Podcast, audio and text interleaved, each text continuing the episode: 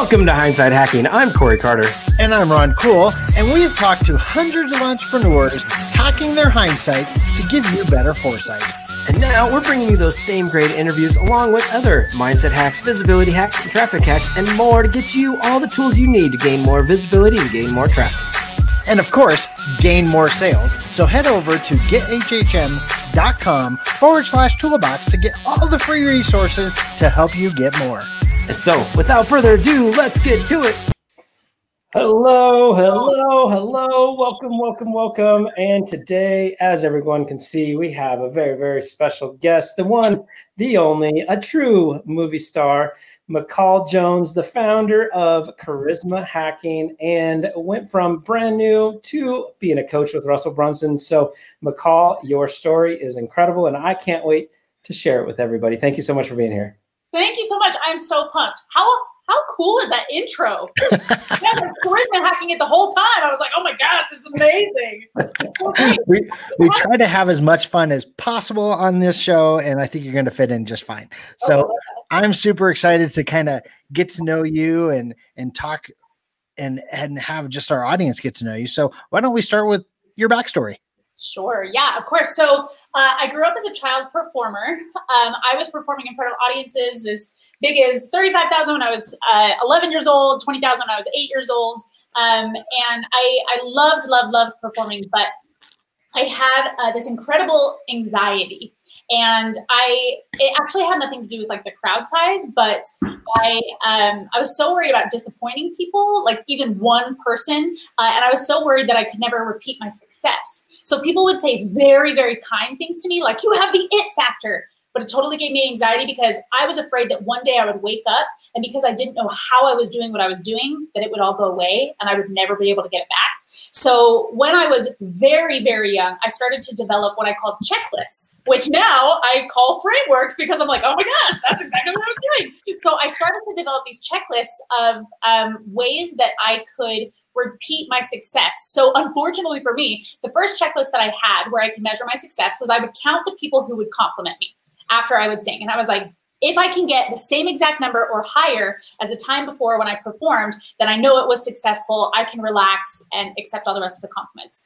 I learned very quickly that that was not one sustainable or two healthy. So um, I had this time when I was nine years old and I was on the program with uh, this incredible performer named Donny Osmond. And as I was having my panic attack backstage, I like to say that Donny opened for me because I sang after him when I was nine. But as I was having this panic attack on stage or off stage, like backstage, and being like, okay, you know, how many people are going to compliment me? How many people are going to compliment me? Um, Donny did something with the audience that completely drew me out of my panic attack, and he had them laughing, and he he was interacting with them in ways that I had never seen before. And all of a sudden, I started logging in my brain the different things that he was doing. And I thought, okay, I could do that with my face. I could say that to the audience. I could move over on the stage this way and that way. And all of a sudden, I had this checklist. So when I got off stage, I knew how the audience responded with Donny. So I knew if I was doing it correctly, if the audience responded the same way with me. And I, I kind of developed my first checklist. So instead of counting the number of people who would compliment me, I started like scientifically going through and saying, okay, how do audiences respond when I do this with my face, when I do this with my voice, when I do this with my body, when I do this with my microphone. Um, so I had my first checklist at that point. The second, the second thing that happened is uh, I had all these incredible voice teachers who, when I would go from one to the next, I would go. So one was in Texas, one was in LA, and one was in Utah. And I would rotate through them, and they all had very, very different techniques. So once again, when they would be like, "Oh, McCall, you're such a great singer, but you're doing this completely wrong," if I would use one technique at the next voice teacher. So I once again was disappointing people, and my anxiety started started going higher and higher until I figured out that I could also apply these checklists that I had figured out to each individual teacher.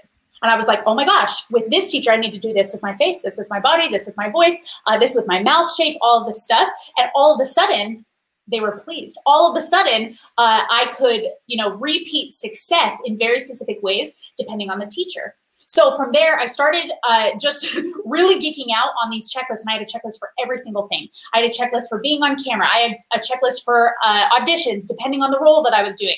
Right, I started acting when I was um, a teenager, so I started just applying these checklists in a way to repeat my success and it worked. And it was crazy because all of a sudden my anxiety uh, could be lowered so much just by going through my checklist. So then when I was 18 years old, I promise I'm getting to the good part. When I no, this is good. This is good. I was fired from an acting job for being too fat. And like as an 18 year old girl, that is not something that you want to happen. Oh my gosh, it was the worst. I there had been some time between my audition and when we actually were doing the role, and I was uh, I was immediately dismissed from the set. My agent called me and said, "You don't look like what you looked like when you auditioned. Uh, you've gained weight, and they would like to release you from your contract."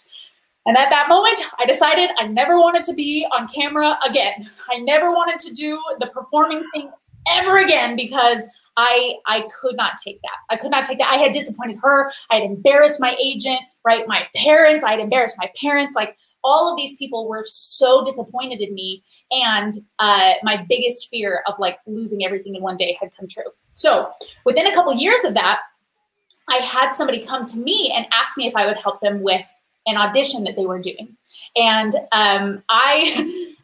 full of anxiety, said, I will do it if we can do it my way because I cannot be in control. If you lose this role because of me, I will never forgive myself. So uh, I said that we were going to do a before after video. I was like, at the very beginning of your lesson, we'll film a before video.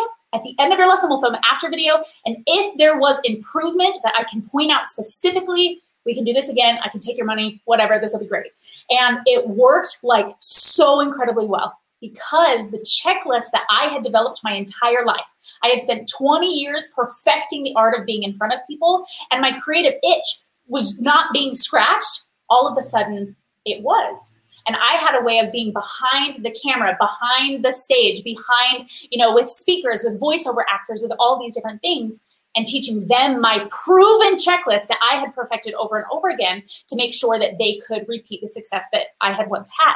So word got out and I built this whole first business and it was going really well. It was it was doing amazing things, but I was kind of always looking for a way to to scale it. And when you build fans for entertainers, um, the, the full purpose of that is just to build a fan for an entertainer, right? To make sure that that audience is entertained. And then in January, end of January, I went to Funnel Hacking Live. And at Funnel Hacking Live, I went as a civilian. I did not go as a funnel hacker. I went to see my sister in law speak. I was just there to support her.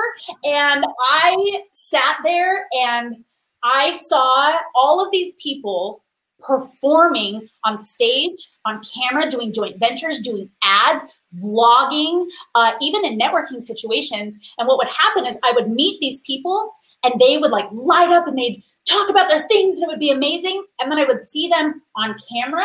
I would see them in other networking opportunities. I would see them on stage. I would see them doing all these things and they were totally different people. And I knew, I was like, oh my gosh, I have a notebook from Funnel Hacking Live where I went around and I wrote down the things that if they had what I know, their business would succeed. And I realized that like building fans for entertainers is fantastic. But when you build a fan for a business, when you make sure that an audience can trust a business owner, they can change the world. And they can make sure their message is heard and internalized and emotionally felt, and they will make people listen to a message that matters. Not just an entertaining message, but a message that matters. So I came home and I started charisma hacking, and here we are. That's so crazy. So, I mean, A, I think you're the first actress, first official movie star on our show. So, mm-hmm. thank you for for being a first. Uh, and then, and then two, I mean, I, before we get into what happened this year, because that's some good, amazing, juicy stuff. What what was the the being a child and creating these checklists? Like, what were your parents like? I mean, I, I would just, I just picture my teenage son or my yeah. my six year old daughter who is a performer and already doing singing lessons and already trying to dance in front of the TV and do all kinds of crazy stuff. But I could not picture them writing a checklist down to try to make sure they get the right entertainment value that they're trying to get uh, with the people in front of them. So, like, tell us, like, I mean, that's that's different. That's that's unique and amazing and nerdy. Is what you're trying to say. That is nerdy. No, I love it. I love it. That's why I wanted to talk about it because that is not normal, and not normal is the ones that can make the next level are those that can be different, right? In a in a cool, amazing way. So just walk us through, like, what was that whole thing with what did your parents think of it and all, you know just all that building your framework at nine Oh my gosh, absolutely. So, uh, in my parents' house, there was a dance room with full length mirrors that went the whole length of the room. And I would go down there and I would practice things that I had seen performers who were better than me do. So I would stand there with, you know, a microphone and I would be practicing these things to make sure that I was doing the right moves so that I could repeat the success, right? And when we would go places, I would um I was just a weird kid. I was just a weird kid to be honest. And it it more became uh, an effective practice technique, I think, to them instead of like me actually developing checklists that were scientific and like all these things. I literally, I think that they thought I was just paying attention, or they thought I was just figuring it out because um, you know all of these amazing people wanted to invest so much in me, but that really made me very nervous because once again, if I couldn't repeat what I was doing, I was letting down all of these adults whose like financial careers were depending on me succeeding. And that was so anxiety ridden for me. So I, instead of like, I, I literally think what they thought of it was just me uh, obsessing and practicing very specific things, right? Or uh, me doing exactly what your daughter's doing and dancing in front of the TV instead of just saying, like, oh, what are they doing with their hands? What are they doing with this? I would then go in front of the mirror and I would practice it. And I would be like, okay, when they do this, when they go like this, and then they pointed at the audience, the audience loves that. But you have to make sure you do it on a song they know, otherwise, the audience does not love that, right? Just all of these things that I would process in my brain. I think they just thought I was obsessed with it. I think they just thought, you know, that's that's McCall practicing because when I would go from teacher to teacher and apply these different checklists, at first it was frustrating for them because they assumed I wasn't practicing. They're like, we're paying all this money for you to travel between three states to do voice lessons, and they keep telling you you're doing this wrong. You have to figure it out, right? And for me, I was just like, I swear, I swear I'm practicing. Like, I swear I'm doing the things that they're telling me to do. But from each teacher's perspective, they're like, you lost every single thing we talked about in this last lesson. Like, we have to build this from scratch every single time, right? So instead of being like, oh my gosh, McCall is brilliant coming up with these checklists, it was like, McCall, we're going to stop doing this if you don't figure this out. And I was like, I have to figure this out. So it really was. It was me breaking down things that um, were beyond performance, but I think they just saw it as an extension of that. I think they just saw it as an extension of performance. You know, when I'm like, arms, you know, or like uh, three points in the stage. Make sure I hit this point, this point, this point. Okay, now I need to make sure when I go over here, I turn my body this way. I think they just thought I was obsessing. Like I don't, I don't think that they thought it was anything extraordinary, other than just like McCall is on stage like once a week, once a month. Like she should be obsessing over this because this is her life, right? So I, I honestly, I just think they thought it was kind of an extension of that. Gotcha. That's that's cool. So I can relate to a lot of different things. So I, I was a dancer growing up. I, I was okay. dancing and doing that. And I had an agent when I got into acting and all of those things. And I can totally understand the feeling of letting people down, especially as an agent. I was in a movie and all that stuff. But I wrote down two things that are super interesting that I'd never really connected. Hmm. But you said something as well. And I wonder if it's because of where you and I were both in that child type of feeling of letting people down, I became a people pleaser. Yeah. Right. So then I had to become a reformed people pleaser. And that was really, yeah. really hard to do. He hasn't achieved that. No. Hey, you just settled down. Corey. Corey's talking smack. That's not okay. but um, so that was one thing I, I kind of want to talk on if you think that has a, some kind of correlation. And then the other piece with the three voices in your head, the voice coaches, yeah. was it because it was too many voices telling you the same thing and their way was the right way, quote unquote, and mm-hmm. you were mm-hmm. getting confused with those three, maybe? Hmm. I think um, so. I'll speak to the voice teacher one first, and I would love to answer the second one. So, with the voice teacher one, I think that Yes, I think that there are a lot of right ways to do it. So I was explaining this to one of my one-on-one clients the other day, and like it's it doesn't all the way make sense, but we're gonna try it again. It's like uh, everything in my life. I'm like a washing machine that has colored socks put in it because I like I put things in that come from different places, and then I spin it around, and I make sure the colors like bleed onto everything else, and then I kind of spit it out, and it's this entirely new thing, right? Sometimes it shrinks, sometimes it's pink, sometimes it's like red, sometimes it's purple, whatever. So it's it was this really interesting experience where I actually learned to love to uh, to process people doing things the right way when they were different. But at first, it yeah, it was it was a lot of voices saying this is the right way, this is the right way, right? And I knew they were all right. I knew they were all incredible. I thought I was the only one that was wrong, right? I thought there must be things that all of these things have in common that I'm missing. But instead, when I said, okay, you know, I'm going to learn perfectly and exactly what this teacher is telling me to do, and then I'm not going to worry about that perfect and exact thing when I see the other one. But the cool thing happened when I wasn't with those teachers in the lessons is all of a sudden I developed this tool belt, this toolbox of different things that I could use in different situations. So like with one teacher, she was teaching me, you know, how to belt, right? How to make a sound very, uh, that was a very bright sound. So it was uh, pop singing led by an opera teacher, which was incredible, which was so cool. Another one of them was very like mix based, right? A lot of musical theater, all that kind of stuff. Uh, the other one was completely based on relaxation and really didn't have vocal techniques as much as body techniques, but uh, he knew if it sounded relaxed or not. He knew if you were hurting your voice or not. He could free up things that the other ones couldn't. So when I would sit there by myself, after I learned how to process each one of those, I could say, okay, what does this specific song call for? What would this specific audience enjoy hearing the most? And what makes me feel the best when I'm doing this song versus this song versus this song? And I could just make custom checklists for every single performance and make custom um, song techniques. And uh, you know with my with my first business i also was like a vocal producer. It totally helped with that right? A recording engineer it totally helped with that because i could i can tell people what to do with their voice because i had to figure out so clearly what i was doing with my own right? I had to be able to manipulate my own voice. Like one of the things that one of the teachers told me is was this producer who had been flown in from out of town. They were spending a lot of money for this guy to be there, and he kept telling me to make it sound faster, but don't speed up with this. And I was like, and I'm like 16, and he is getting more and more frustrated the more I can't figure this out. And my teacher is on the other side of him, and she's like, Come on, McCall, like, come on, you got this, right? And like my mom's in the corner, like, Oh my gosh, I cannot believe that she can't figure this out.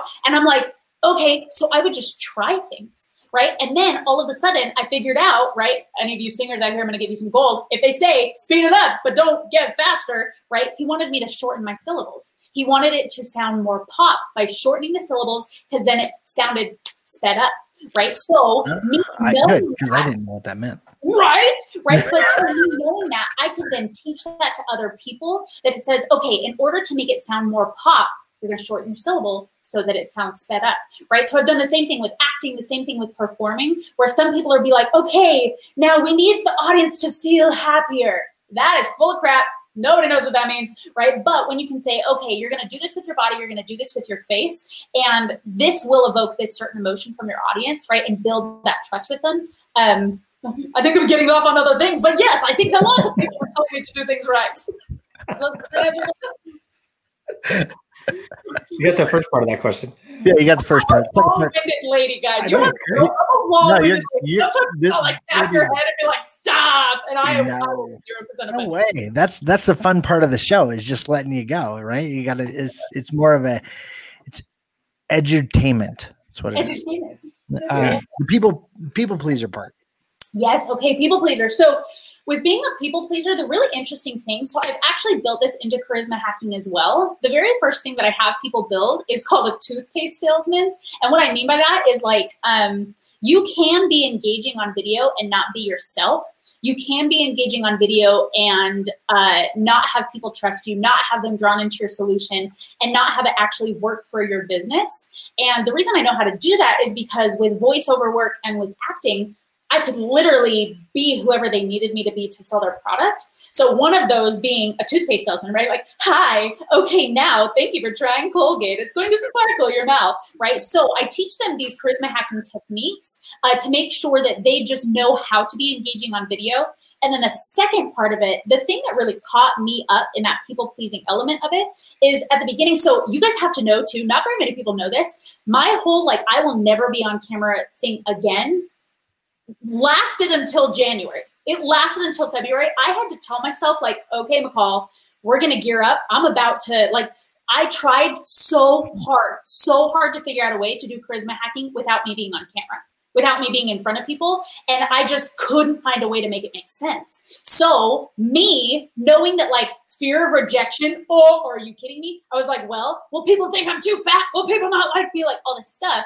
The problems that I had before is that I literally could be any version of what somebody wanted right? Because of the different techniques that I had honed and perfected, I could be any version of what somebody wanted. So anytime somebody didn't like me, I would change right? And I would change in slight ways, but it became this thing that like I could never keep up, right? So what I had to make sure that I did before I started going, you know, on camera with charisma hacking is I had to say, okay, what is the me that will never change? What is the me that is so me that if somebody doesn't like me, yeah, I can say like, oh man, that hurts my feelings, but it won't make me change right? What is the me that's going to attract the people to me who will say, I like this person, I will invest in this person?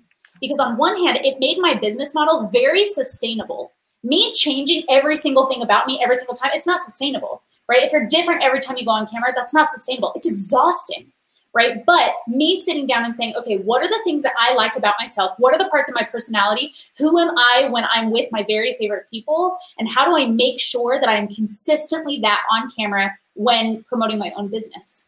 Right. So what I do with charisma hacking, with that people ple- people pleasing element to it, is we say yes, we're going to build those techniques. We're going to build that toothpaste salesman so that you can be engaging. But the thing that's the most important is building the person that people can trust is building the person that's predictable, that when people watch you on video, they can actually invest in you and not worry that you're going to change every single video that you see. Right? It's been this whole process for me where I'm like, okay, now I am still 100% a people pleaser, but the healthy place that I've been able to get to is that I'm a people pleaser for people who like the real me. And everybody else, one, they're not going to do anything for my business, right? Two, they're not going to do anything for my life. So I don't worry about pleasing the people who don't like me. I worry about pleasing the people who do and making sure that I show up for them and making sure that I'm consistent and that I'm real with them and like all that kind of stuff. And it's completely been able to shift my mindset to a point where the people pleasing element of it has actually has actually been a really good a good thing for me instead of a bad thing.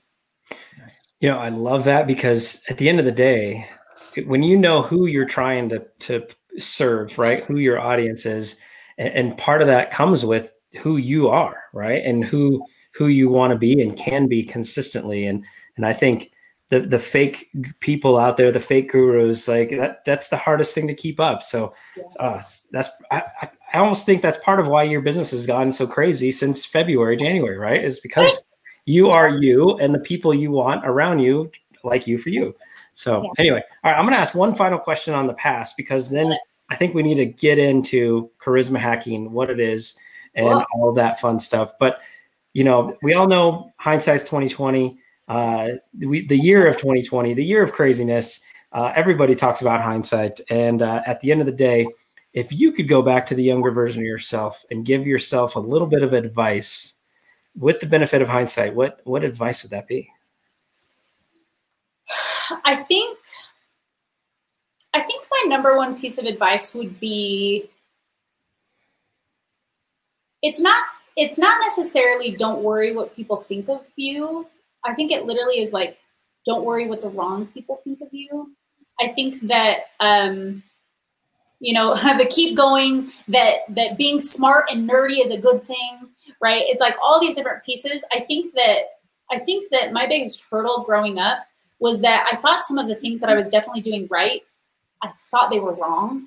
So i was like a little bit ashamed like like kind of what we talked about before. Like i think that when people look of look at somebody obsessing over something they think that that's a bad thing or they think it's a silly thing or they can make fun of them for that um, and you know, I had people bully me and tell me that I thought I was a big deal because I like to perform a lot. And so I, I mean, even with like, I was in high school musical uh, too, which was a big deal for me. And even in high school, I had so many people bully me into, into thinking that that was a bad thing for me to, to claim and tell people that for years, when somebody would ask me if I was in high school musical, I'd be like, yeah, weird, right? Like I, I learned to kind of deflect things. So I, I honestly, I think it would be don't be afraid to be excited about what you're excited about. I think lean into that. I think don't be afraid to um, to please the wrong people because they're never going to get you where you want to go. Um, and yeah, I think I think lean into anything that you geek in, you geek out about. I think lean into that because I think it will lead you to to beautiful solutions that other people can use. Right? I think that you're a lot less alone than you think.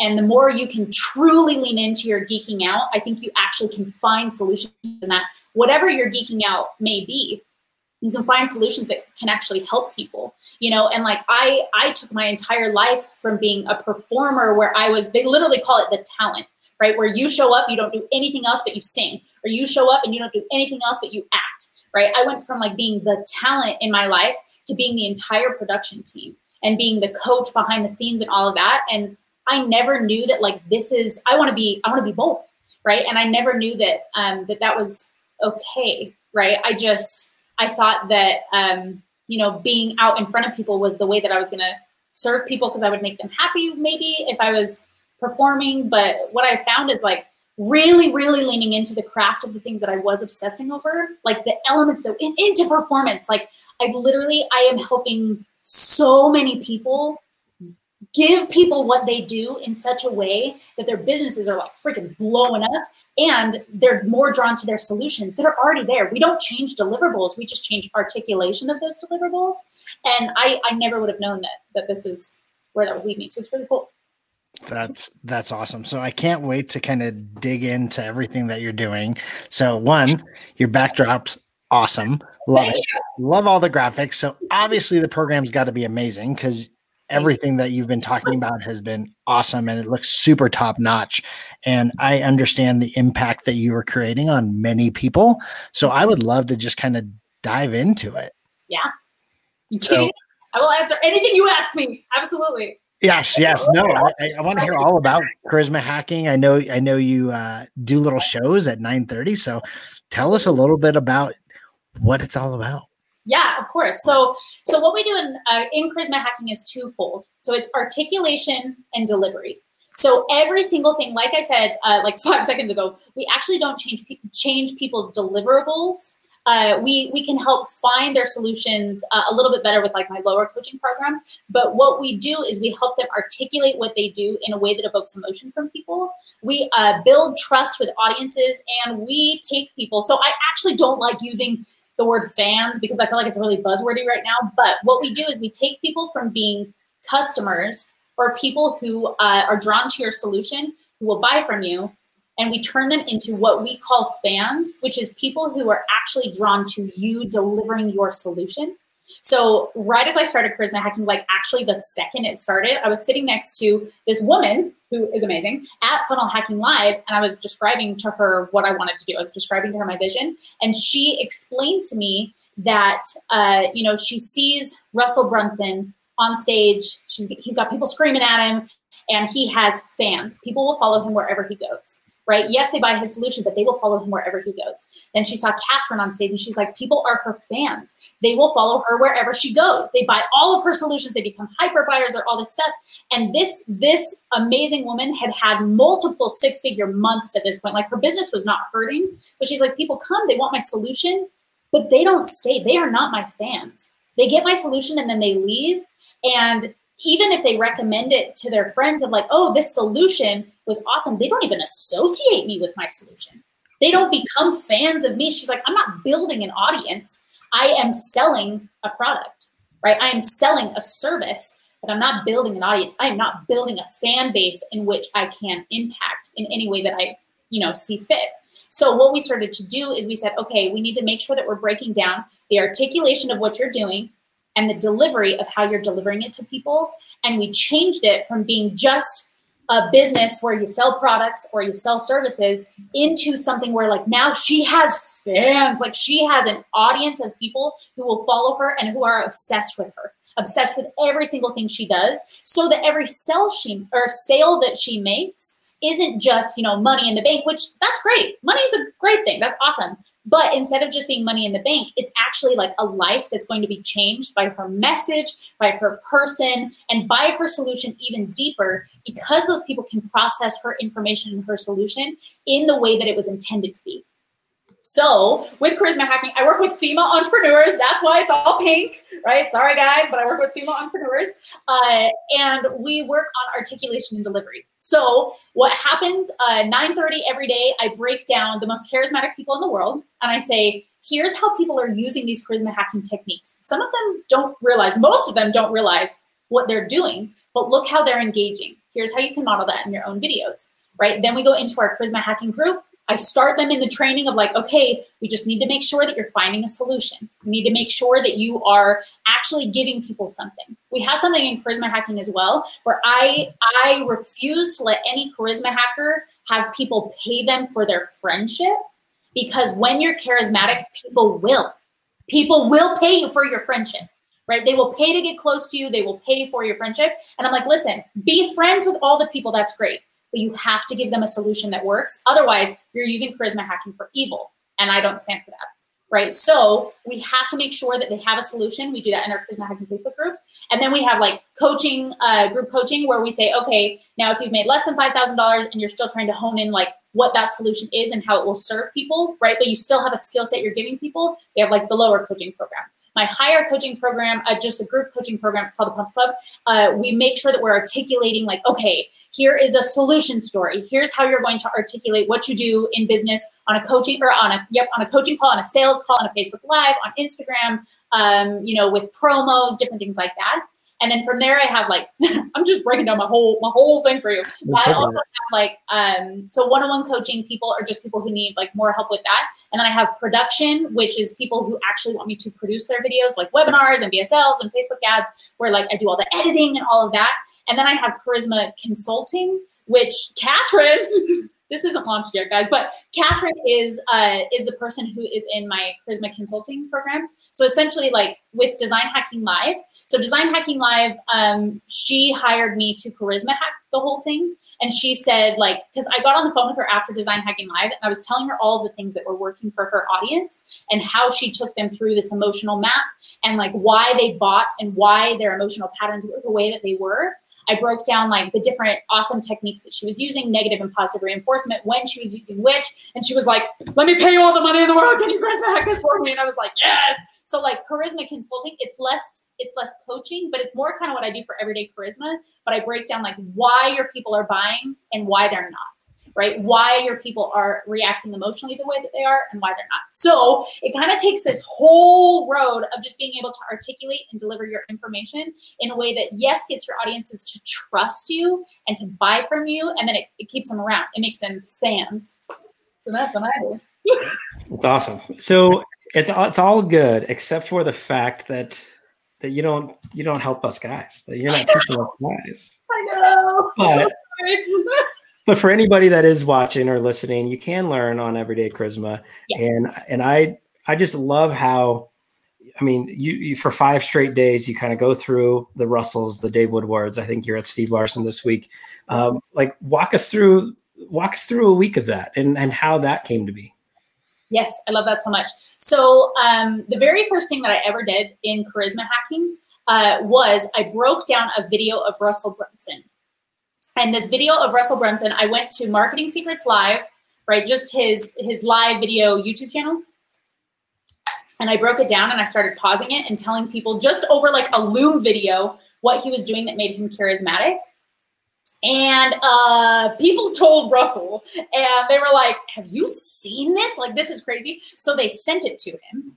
And then Russell contacted me and was like, uh, can you do this for my 2CCX coaching program? Can you charisma hack for me? And I was like, yeah, I can. I will do that. So what ended up happening is like what I started with is teaching people the checklist, right? Teaching people the checklist. And I felt like people really understood the tactics, right? And they could um, they could apply all the checklists, but something magical happened when they could see the people that they admired and that they followed and they engaged with using the techniques that I was teaching them to do.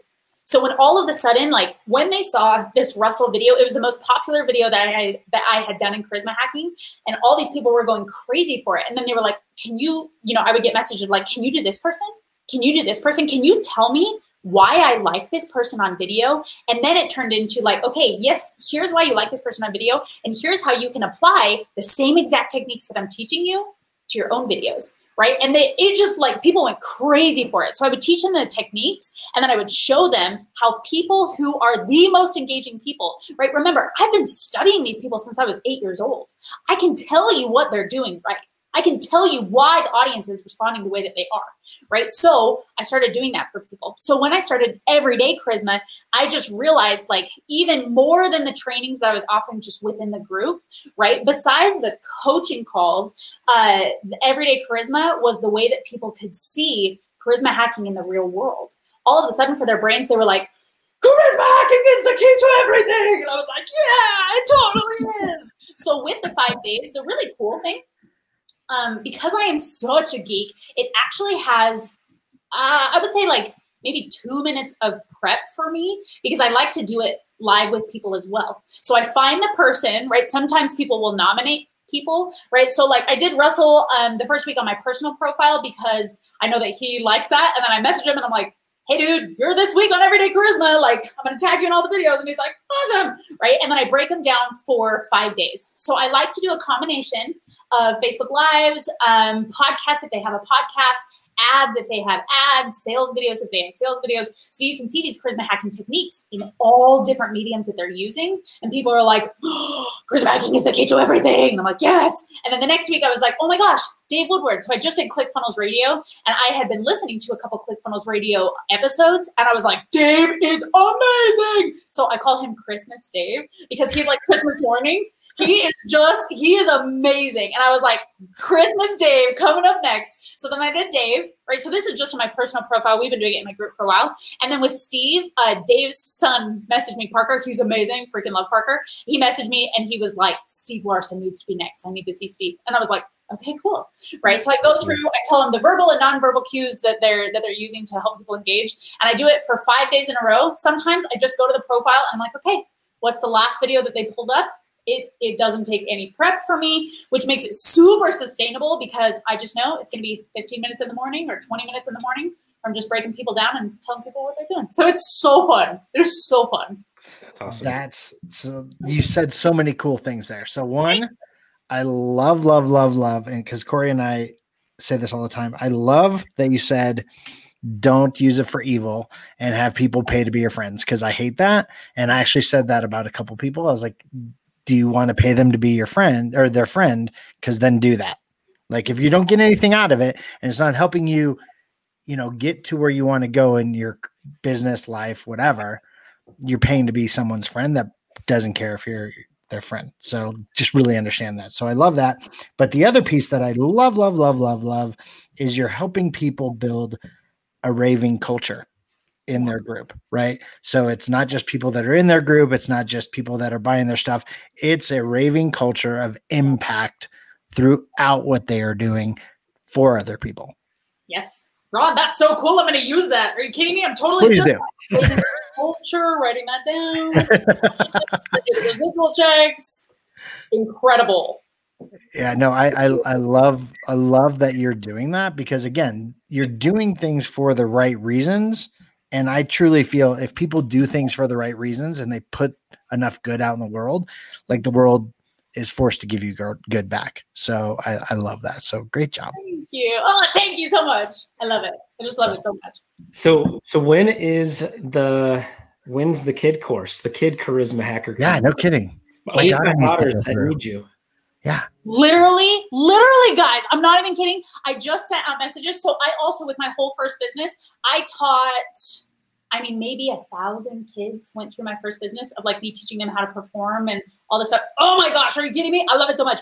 I am literally doing charisma hacking juniors. I will send you a message. I know, I know. I messaged uh, Ryan Lee about it and I was like, would Kiana want to do this? And he was like, yes. So I, yes, 100%. It's coming so soon our daughters will be in for sure. Yes, for sure. Yes. yes, definitely. That that's funny. I that's awesome that you've already got that going. So, um, I love it. I love it. they're the next wave, right? And if we if we can teach our kids to not get not have to worry about getting furloughed or laid off or whatever stuff happened to so many of us through this pandemic, right? Myself included like if we can teach them to not worry about the minimum wage jobs out there and to go create their own business and they have the tools necessary like I mean, it's going to be a different world because they don't have to. They're not going to be subject to the nine to five handcuffs or or even the school handcuffs. I mean, go to college if you want to learn stuff, but don't be handcuffed to the general ed that everybody has to give at every university. I mean, come on, it's so much so much different, and and so that's amazing that you're going to be out there helping kids. Uh, I know for our podcast editing, I'm working on getting my son to like take over clients. I hope he never goes to get a minimum wage job. He's 14. Take over that. We'll start paying him for our company he can create his own company down the road. I mean, come on, let's let, let's all go improve some kids' lives. So and cool.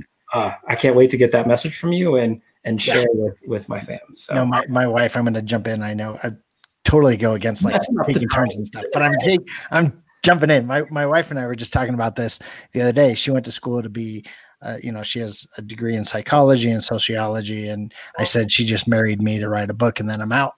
Um, but but uh, you know, we we have little girls, and I was like, honey, I don't want them to grow up and be this you know conformist in in school and this is how i have to do it and I'm unhappy like and she goes well you're going to have to teach them all the stuff that you do and why you do it because that's just not who i am like you have to do it. Mm-hmm. and so corey and i we've been talking about how how can we help selfishly our children but in in a bigger group of kids how can we help kids understand that there is a different way? And, and i've always said the pandemic and how the world was before will never be how the world is now mm-hmm. because businesses are realizing they don't need as many people working. Yeah. Right. So there's that. And, and, I think the people that are at home that now have to homeschool, uh, one, I'm not sure if my kids will be around to survive that, but that's different. but my wife's like, I don't want to be a teacher. I was like, oh, you don't want me to be their teacher, so you're better at it. you know, but but the world's gonna change. Yeah. And people are understanding they can do things at home. They can step out of the box. Um, if if the pandemic didn't happen, Corey and I wouldn't be where we are now, where we don't have to go back. We we aren't. Like I left my job because it was not something that fulfilled me, that I wasn't creating an impact or a legacy to leave. Hmm. You know, so I, I love all of those pieces. So yes, definitely send the link. Completely. Oh my god! Oh my gosh! I'm so excited. Okay, so McCall, share one final thing, one final piece of advice for all the guys that listen, since they won't get as much of you down the road. Uh, what's what's the number one thing that all of us can do today to improve our our uh, delivery or our yeah. whole charisma? Uh, what's what's the one thing? Yes. Oh my gosh, such a good question. So I would say, um, so a lot of people talk about finding your voice right? But I don't actually think that anybody knows what that means. And what they think is consistent publishing publishing will help you find your voice, but consistent publishing actually actually just makes you more comfortable. And you can be comfortable and be bad. so it's not about consistent publishing. It's actually about finding the things in yourself that uh, people are drawn to. So the very first thing that I have every single one of my charisma hackers do is create what I call a, a character description. So you're going to write down the things about yourself, right, as if you're casting a movie um, that are very engaging. The things or the person that you are when you're with your very favorite person in the world. Because, especially if you're in a relationship, if you have any friends at all, people, you have people in your life that do hang on your every word you do have people in your life who are giant fans of yours and your personality with that person the very best version of you is the version of yourself that we need to make into the leader of your business. So you just have to be very aware right? The whole model with charisma hacking is ask yourself why. So the first thing i have people do is yes create this character description. You write down the things that okay how am i when i'm with my very favorite person? What are the things that are important for my audience to see? And then as you're currently filming and doing videos, I want you guys to look at the things that are different between those two people, right? A lot of times with women, and this is why I work primarily with women, they think that they have to stifle a lot of things in themselves to be to be uh, taken seriously, right? Like with me, I'm a total spaz and I'm silly and I'm goofy, but a lot of times, especially if they come from corporate America, they think that those things mean unprofessional right? But when they are the most engaging version of themselves with their husband or their wife or their best friend or their dog or whoever this person is, uh, that they are the most engaging version of themselves, they have to realize if you change that, you wouldn't have the raving fans, right, in your relationships, in your families, in your friendships that you have now. So, what we want to do is we just want to create what we call a predictable persona. So, with that predictable persona, you're taking things and you're saying, okay, who am I when I'm the most engaging version of myself? And how can I make sure that I'm consistently those things? The awesome thing is, on top of that, with charisma hacking, we have all these techniques to make sure that you are showing those things on camera. But um, I tell everybody on Everyday Charisma, it would get you more fans, and I don't suggest this. Don't don't use this for evil, but you would get more fans being a consistent villain than an unpredictable hero just because people crave that consistency and authenticity, what people call authenticity, they want accuracy and they want predictability. So if you are different, if you are an inconsistent hero, it actually doesn't matter how amazing you are. If people can't depend on you to be the same, they're never going to buy into you. Even if they buy your product, right? You it would be better to be a consistent villain that people know how you're going to act and react with everything an unpredictable hero. Once again, don't be a villain. That's a bad thing. But uh, people people crave consistently more than anything else, right? So making sure that you are the version of yourself that's going to be the most sustainable. You just have to start charisma hacking yourself. Anytime you're having a conversation and you're like, oh my gosh, this person's hanging on my every word. Log why. Ask yourself why. Be like, oh, I'm actually being silly here. Oh, I'm actually being assertive here oh i'm actually doing this i'm doing this with my voice with my voice with my face with my body right? It allows you to um, to start to build a charisma hacking predictable persona that then your audience is also going to follow.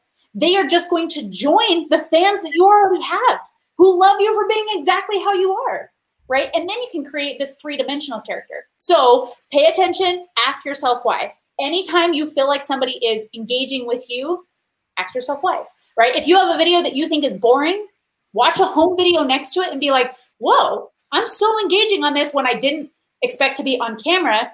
Why am I not engaging with this? Oh, okay. Here are the things that are the same. Here are the things that are different. That's my advice. Oh my gosh, I love it. I love it. Okay, so I know there's there's our audience is a lot of women. So where can they find you? How can they get in touch with you? How can they get involved with charisma hacking?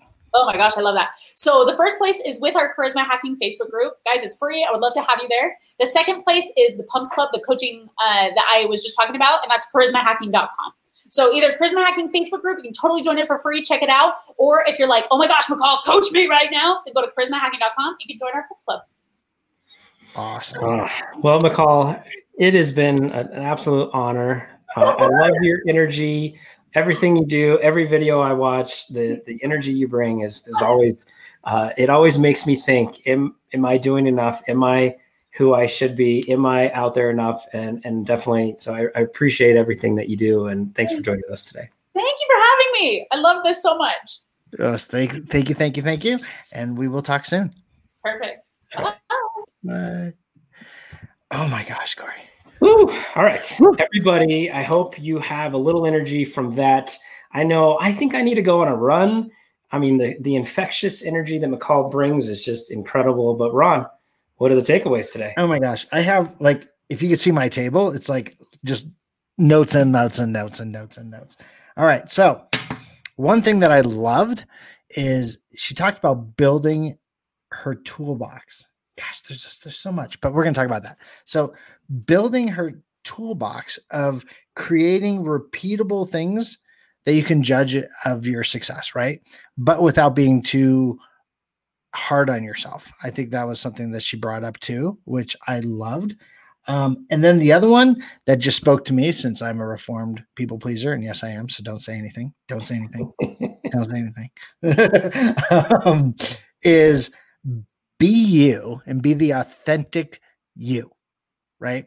And the people that get you, please them. So yeah. you're still pleasing, you know, feeding that people pleaser because I think it part of it is just who I am and I have to feel like I've pleased somebody. So that's that's a way to feed it where don't worry about, you know, feeding the people that don't get you. Just feed the people that get you. Yeah. And then back to anything we do, she just mentioned it there at the end. That's the one part of the one piece of advice. You got to be consistent, right? You figure out how to show up the way you want to show up. But no matter what, if you want to gain traction, you got to be consistent. And that's for this podcast, for anything we do. Consistency is key. But don't use her tricks for evil, right? Only, only be, the, be the good guy. Uh, and so that's it for another show of hindsight hacking. And definitely, if you're watching this uh, live, head on over to our Facebook group if, if you're not there. Uh, it's uh, forward slash facebook.com forward slash groups forward slash now 22 or catch us at gethhm.com and uh, we can we can take care of you all right guys thanks for being the best part of the hindsight hackers community